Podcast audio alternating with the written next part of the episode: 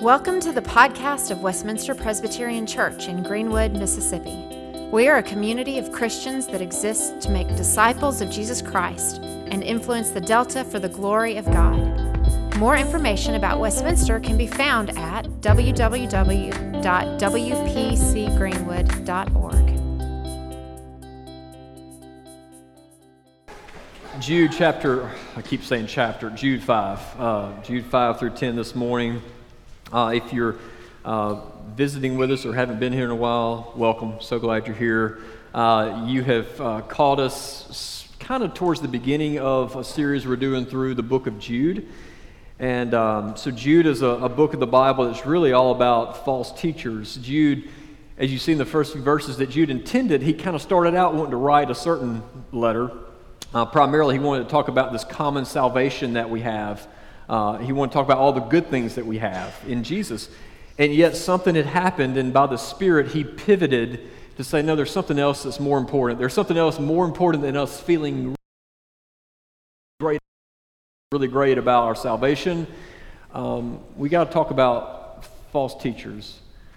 So, Harry Roundtree is a chaplain in Chicago's Cook County Jail uh, and Harry calls Jude his uh, jailhouse book. He said that anytime new inmates arrive, he always gives them the book of Jude to, to help get them straight on all the different types of teachers that are going to come into that prison and try to preach to them.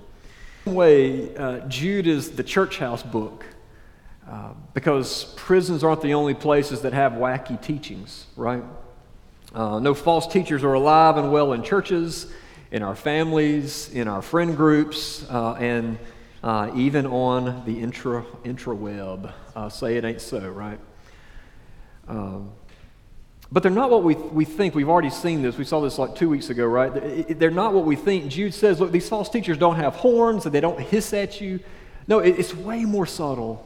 That they come in and they, they join the church, just like Briley. They stand before the church and they say, hey, I love Jesus. Um, they take communion and, yet, what they teach, or how they live, how they raise their kids, how they view life, says that they believe something else.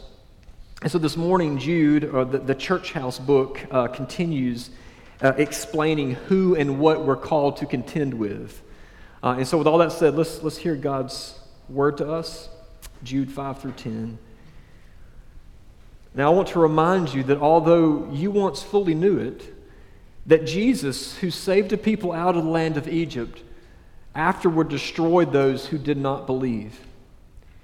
And the angels who did not stay within their own position of authority but left their proper dwelling place, he has kept in eternal chains under gloomy darkness until the judgment of the great day. Just as Sodom and Gomorrah and the surrounding cities, which likewise indulged in sexual immorality and pursued unnatural desire, serve as an example by undergoing a punishment of eternal fire.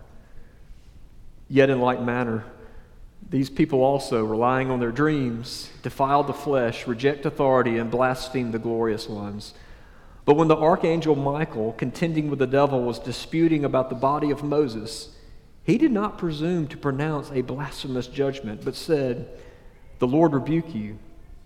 But these people blaspheme all that they do not understand and they are destroyed by all that they, like unreasoning animals, understand instinctively. It's God's word. Let's pray. Father, uh, may you come through your spirit and may this time, may it not be just a, a talk, uh, some guy giving a talk. Uh, but Lord, may we all, uh, may you, you meet us where we are through your word. Holy Spirit, come into each and every one of us and teach us, illuminate this passage. We need your help. Thank you in Christ. Amen. So, uh, Winston Churchill once said that the longer we look back in the past, the longer we can look back, uh, the further you can see forward.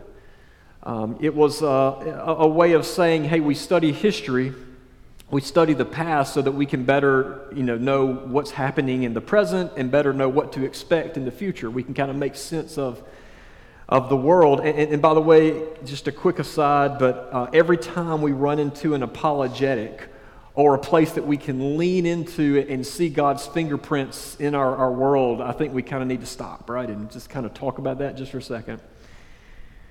You know, the, the reason that we can study history and the reason that we can you know, see that history applies to our lives in the present, uh, it screams to the reality of a God, right? It, it screams to the reality that, that the universe was intelligently designed that there was a, it, there's an orderly creation, that, that more or less we can kind of know what to expect. And according to scholars uh, who study this type of thing, prehistoric people saw time as chaotic. Like they just didn't know what to expect, they didn't know the rhythms quite yet. But then the ancient world uh, and, and the Hebrew people, largely due to God's word, rightly saw time and life as cyclical. Uh, that just as Ecclesiastes and Psalms says that there are rhythms to life, right? There's rhythms to human nature that, that just kind of happen over and over and over again. There are these kind of ancient archetypes that we keep seeing uh, in history. Um, so ancient people knew that things had a way of repeating. And so at, uh, that was the, the predominant view until kind of more modern, or you could say more secular times, when people, possibly influenced by the philosophy of evolution, started seeing time as more linear, like, like we're, we're going somewhere. You know, we're, we're industrial revolution, we're progressing into the future. Um, and, and, we're all unique, and no, no other people who have come before us are as good or as equipped as we are. Uh, we're, we're, going places, we're, we're doing something. But the problem is, is no matter how much modern man thinks we're different, no matter how much progress we think we're making, people now are once again acknowledging that no matter how hard we try, time and history is cyclical. That, I mean, it's just a fact. And of course, the best explanation for that is well, well, God created it. And God set up parameters, and there's just certain ways that things happen within those parameters, and what He's done, we can't undo. Okay? So, tapping into this reality of how history works Jude makes an argument from history that it applies to us today. He says, uh, well, last week, remember verse 4, um, he said that certain people have crept in into the church who long ago were, were designated for destruction or, or condemnation. And of course, we read that and, and we know that God is sovereign, that, that he knew his people before the foundation of the world. And so there are certain specific people God has in mind. When false teachers come in, it doesn't surprise God, He knows them. But here, Jude is also saying, he's using this like ancient archetype language. He's saying that there are certain types of people, there are certain characteristics of people that you see as false teachers who long ago, we saw them long ago. Uh, and long ago, they were condemned. So Jude says, he, he reaches back to Jewish history. He says, there were false teachers who were called ungodly, and things did not end well for them. And then he brings that into the present in Jude 8, and he says, Well, in the same way, we, we still have these ungodly people, just like we did back then um, in our churches today. And so, to better help them and us understand what to be aware of, uh, Jude, of course, this is a Jewish epistle, so he's writing Jewish churches. And so he reached back into history into three events that all Jews knew about. And so, kind of like, you know, we in, in school, we, we learn, you know, we memorize the Midnight Ride of Paul Revere, right? We study American history so we can better learn our history. The same way the Hebrew people grew up memorizing the Pentateuch, they grew up learning their history. And so, this is something that they all would have known. And in doing so, Jude reminded them and is reminding us uh, of three things. And here, here are three kind of quick points. Uh, first, um, the poison of unbelief. Oh, the, oh, it's so poisonous. The poison of unbelief. Uh, Jude takes them back to the Exodus, and, and I love the detail he adds in here. He says that even back then in the Exodus, it was Jesus. It was Jesus who delivered them, who saved them. As we said this morning, the eternally begotten Son of God, that Jesus was back there saving them. Uh, but Jude then reminds them uh, uh that the single defining moment of their nation, the Exodus, also turned out to be one of the most tragic moments of their nation. And he's alluding to what happened in Numbers, as we uh, read this morning. You know, when God delivered Israel out of Egypt, and they, they crossed the Red Sea, they got to the other side. I mean, they were celebrating and they were praising God and they were dancing. It was, it was, it was amazing, and which we understand because it's easy to praise God when you've experienced something amazing, right? I mean, God delivers you from cancer. God, you know, saves a family member. God does something amazing, and we, we praise God, right? Um, but what happens when things aren't so good in your life? Um, well, they went from the party at the Red Sea uh, then into the wilderness. And, and as y'all know, like the wilderness has a way of revealing your true heart, doesn't it?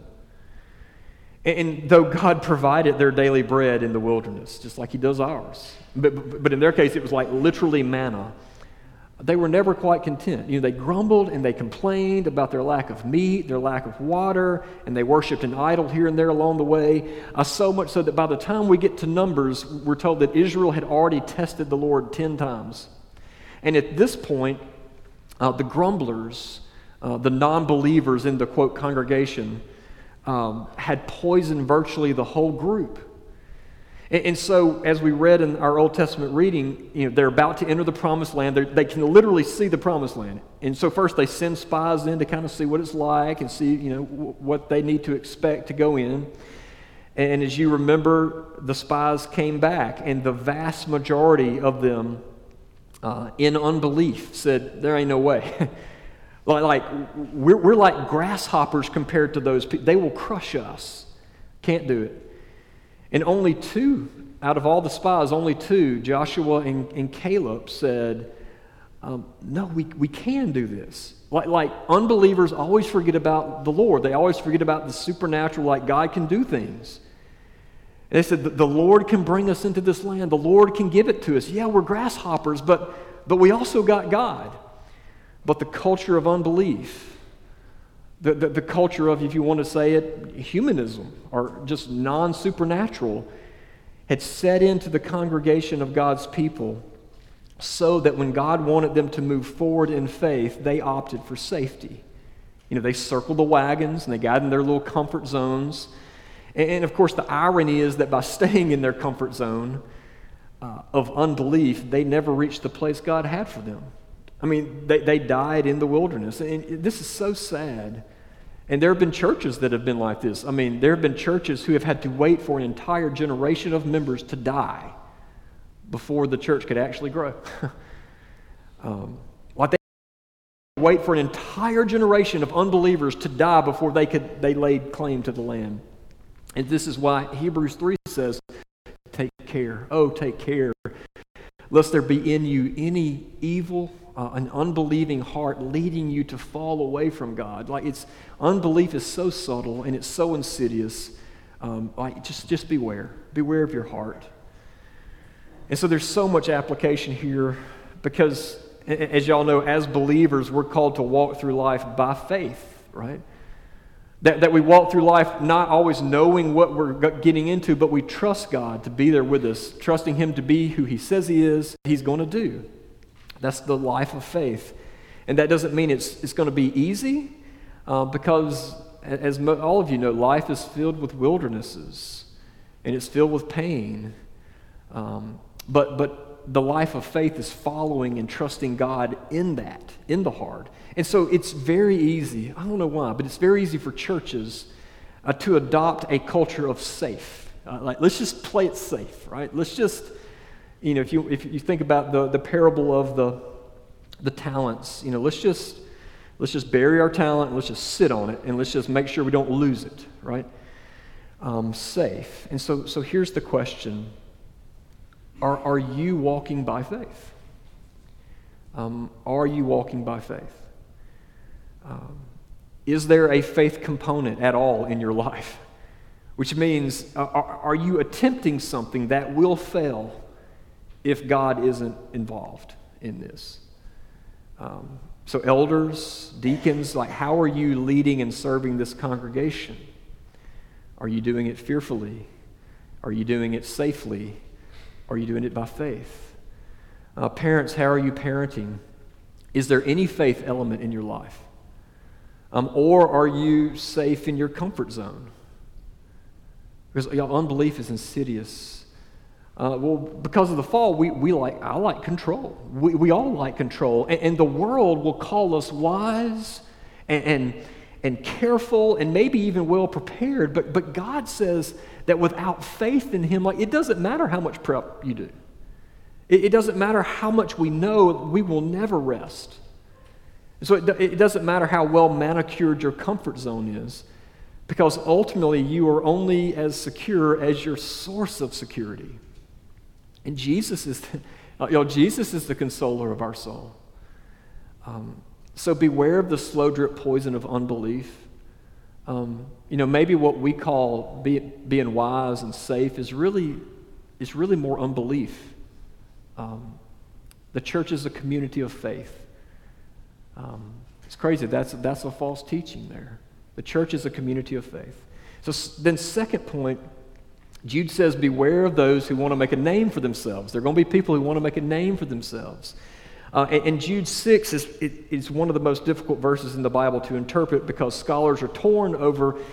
Uh, uh is Jude talking about the uh, original rebellion and fall of Satan from heaven?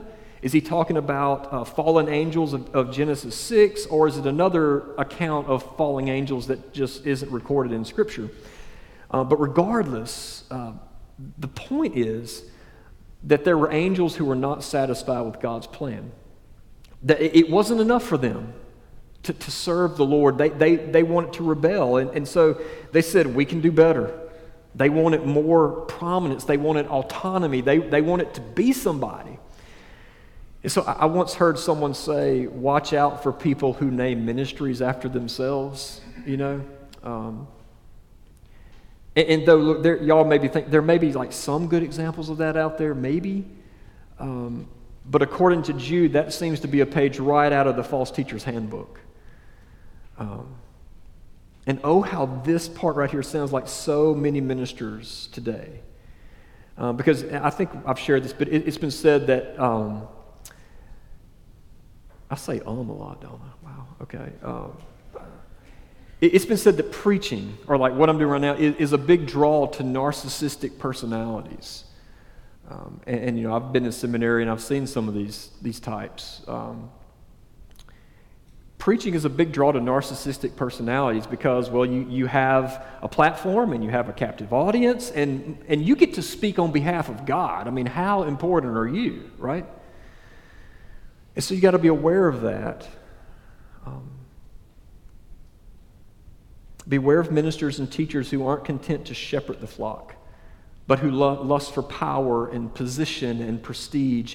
And verse 8 continues that idea that by rejecting authority, by not teaching God's word and staying under that authority, at the end of the day, all these teachers have are their personal musings. And like how many modern day sermons fall into that category? In, in verse 10, Jude says that without God's word, like, like without that, they're like unreasoning animals in which all they talk about is their own unholy instinct. They rely on dreams and feelings, and, and I'm just waiting on the Lord to tell me what to preach, you know? And, and look, I know, I know this may sound very unpastory, um, but that burns me up when I hear people say that. And like my bro, I have a brother who says that almost every week because he preaches on Sundays. And I'm like, hey, what you gonna preach on this Sunday? He's like, well, I'm just gonna get there to the church and just see what the Lord lays on my heart. And, and that just, it, I want to say to him, like, dude, like, like, okay, you're not like Isaiah, okay? Like, you're not a prophet waiting on the Lord to tell you what to tell the people, right? No, like, God has already revealed his heart in his word. Just teach his word. That's all you have. Just, just expand the gospel, please. Um, that's all. So beware of those who want to make a name for themselves. Uh, beware of those who rely on dreams and visions and like, like they're not about God, they're about them.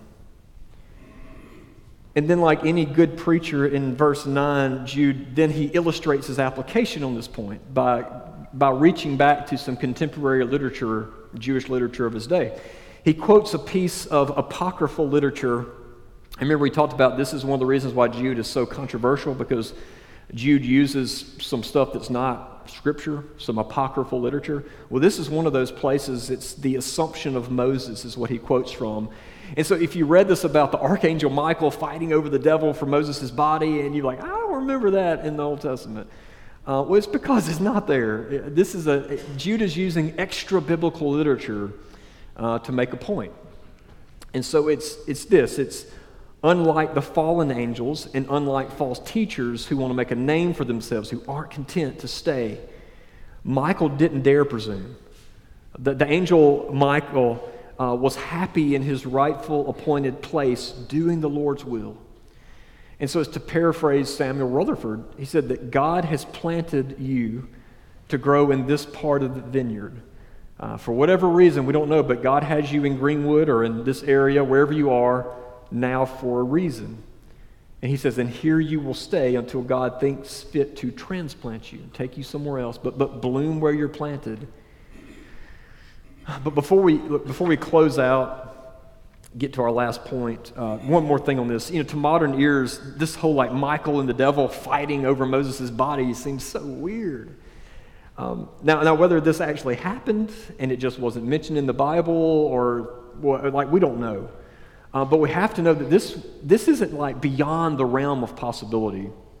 Because in the ancient world and throughout history, there have been some crazy things done with people's bodies uh, fought over bodies. You know, when Israel left Egypt, you remember that they, they made sure to take Joseph's bones with them out of Egypt. And, and that would be like us digging up someone who was buried in 1621, digging them up and bringing them with us. I mean, it's kind of weird, right? But this is, this is the ancient world. Or in, in 410 AD, when Alaric was the, the first king of the Visigoths, he died. And to ensure that nobody would come and dig up his body and desecrate his body, um, they uh, had slaves reroute a river. Like they, they dug this whole new channel to reroute a river, the Busento River in Italy. And, and then they buried Alaric in the riverbed, somewhere in the river. And then they returned the river to its original flow. So now he's just buried under the river. And, and to finally ensure no one knew where he was buried, all the slaves who dug the grave were killed. I mean, they took great care to protect bodies. Um, and then there's John Wycliffe, right, who was in the 1300s was you know he was the first person to translate the Bible into English, and of course in the 1300s the, the Catholic Church was not a fan of this, and, and so uh, get this. Um, 31 years after his death, he'd been dead 31 years the Catholic Church retroactively excommunicated him. he's already dead, but they excommunicated him anyway. And, and then 13 years after that, so a full 44 years after his burial, they said as a heretic he wasn't worthy of a Christian burial. And so they dug his bones up and they burned them and they threw the ashes into a river. I mean, this is, I mean, this is, I mean, relatively not that long ago. Well, how much more so with Moses, right? I mean, if people knew where Moses' tomb was, can you imagine the veneration and the idolatry that that would bring?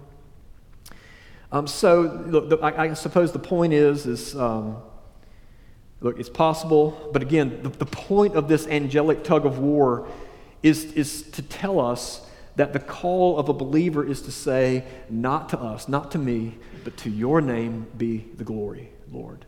Uh, accept God's plan in your life. And as Paul told Timothy, that, that godliness with contentment is great gain. So, contentment is a, a beautiful, beautiful thing. And then finally, third, uh, and, and maybe even more personally, Jude says, sexual sin will consume you. Sexual sin will consume you. You know, no story impacted the Hebrew people like the story of Sodom and Gomorrah, right? I mean, that, that story is mentioned over 20 times throughout the Bible. And um, it's, it's a hard story to read. Uh, so just, and I know we got, who, I know my audience, but uh, paraphrase, here's, here's the story. Abraham's nephew Lot received these angelic visitors, and in, in all it, it looks like he just he doesn't know they're angels. He thinks they're humans, but he just receives them and shows hospitality to them, just like Hebrews tells us that we can be entertaining angels and we just don't even know it. Uh, well, that's what Lot was doing. Um, and so he shows them hospitality, but later that night, men of the city gathered outside Lot's home and, and they desired to take those visitors for themselves. And, Jude summarizes their actions or their kind of their, heart. He said that they indulged in sexual immorality and pursued unnatural desire. And, that word is, is literally different flesh. So one commentator said, rampant sexual sin is not the worst sin, but it is the clearest evidence of a society that has rejected God's truth and has been given over to his judgment. And see, all sex, I mean, sex is a beautiful, wonderful gift from God. And I mean, it's God's idea, right? But I, don't know how else to say this. Um, if you read the Bible and, and come out with like any other understanding, then God's good plan for sex is for one man, one woman, in the context of covenant, marriage, then not only are you having to do like impossible Hebrew and Greek gymnastics to, to like kind of get to another understanding, but you're also buying into and propagating a false understanding of God, a false understanding of yourself, uh, and a false understanding of sin. And, and so, look, I, I know it's probably no coincidence here that, that we're in the midst of Pride Month. Uh, but to see that much of what we see is, I mean, a huge source of false teaching.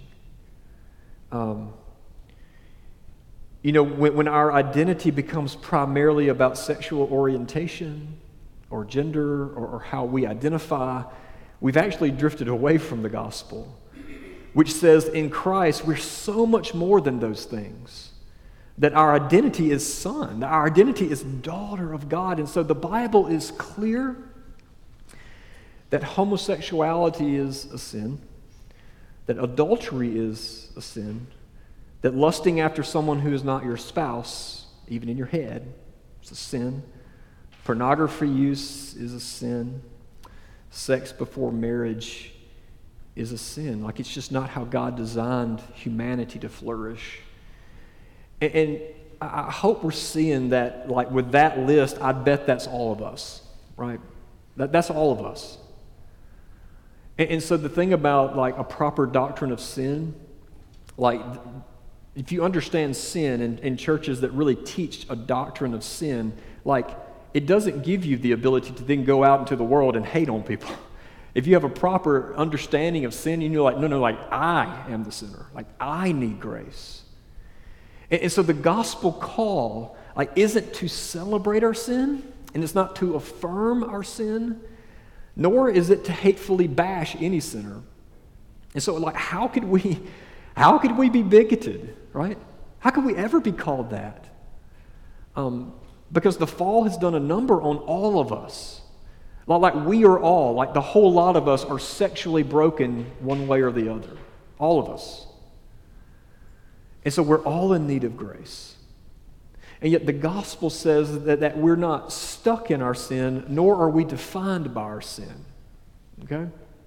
And so, like the unbelievers in Exodus, Jesus died.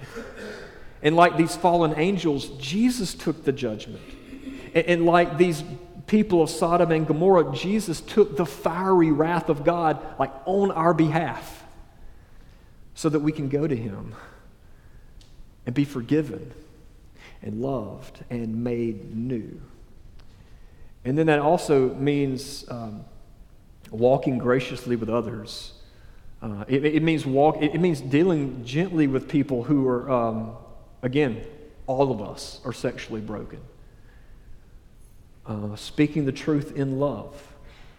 It, it means reaching out to them in grace and kindness and showing the beauty of Jesus over and over again. Because here's the reality and here's the wonder of the gospel, as Gene read this morning, so powerful. He says, or, or do, Paul says, or do you not know that the unrighteous will not inherit the kingdom of God? Do not be deceived, neither the sexually immoral nor idolaters, nor adulterers, nor men who practice homosexuality, nor thieves, nor the greedy, nor drunkards, nor revilers, nor swindlers will inherit the kingdom of God. And at that point, you're like, man, I don't feel so good. Um, like, this is all, like, all of us. But then here's where the gospel is so beautiful. Paul says, you know, and such were some of you. And Westminster, such was I. Um, and I'd be willing to bet such were you, like you. But, but I was washed. And in Christ, you were washed. Like we were sanctified. We were justified in the name of the Lord Jesus and by the Spirit of God. And that is the good news. And that is our only hope. Amen? Amen. And by the way, I heard someone say that, um, I mean, if you're going to amen that, you know, homosexuality and adultery is a sin, if you're going to amen that and yet you don't amen the gospel, that you are saved by grace, then you don't get the gospel. Um, you just don't get it. So uh, thank you. Thank you all for getting it. Um, let's pray. Father, thank you for your word again that, like, it, it doesn't take us being awake more than like two seconds to realize that we live in a fallen world, uh, a world that is filled with broken people, and, and we are broken. And oh, how we need your grace. So, Lord, thank you for Jesus. Uh, that on the cross, he took that. He took our pain, took our shame, so that we could be forgiven. Um, so, Lord, help us not to, con- to, just not to be confused, to, to see unbelief not as just this like progressive mindset, but, but to see it really is, it's the poison that holds us back uh, from the life that you have given us. Um, Lord, help us to see just the the poison of discontentment. Lord, may we just live for your glory. Just like that's what life is all about. It's glorifying you. And, and then, Father, help us to see um, just sexual immorality for what it really, really is. Um, but not to be harsh or judgmental, but just to seek grace in our own lives and to seek to dispense grace to others. Uh, Lord, may we see Jesus and may Jesus transform us. Lord, continue to protect this church. Uh, Lord, protect us from false teachings that creep in. Um, Lord, uh, just show us that sometimes we got to fight. We got to fight off the wolves before we can feed the sheep. So, um, Lord, we ask that you would continue to feed us through your word. And we ask this in Christ's name. Amen. Hi, Richard Owens here. I just wanted to take a second to say thank you for listening to the podcast of Westminster Presbyterian Church. Our prayer is that the Lord would use this message to encourage you in the gospel and that you would find Jesus to be more beautiful than you ever, ever imagined. If you'd like to find out more about who Jesus is or more about our church, I invite you to visit our website at wpcgreenwood.org. God bless.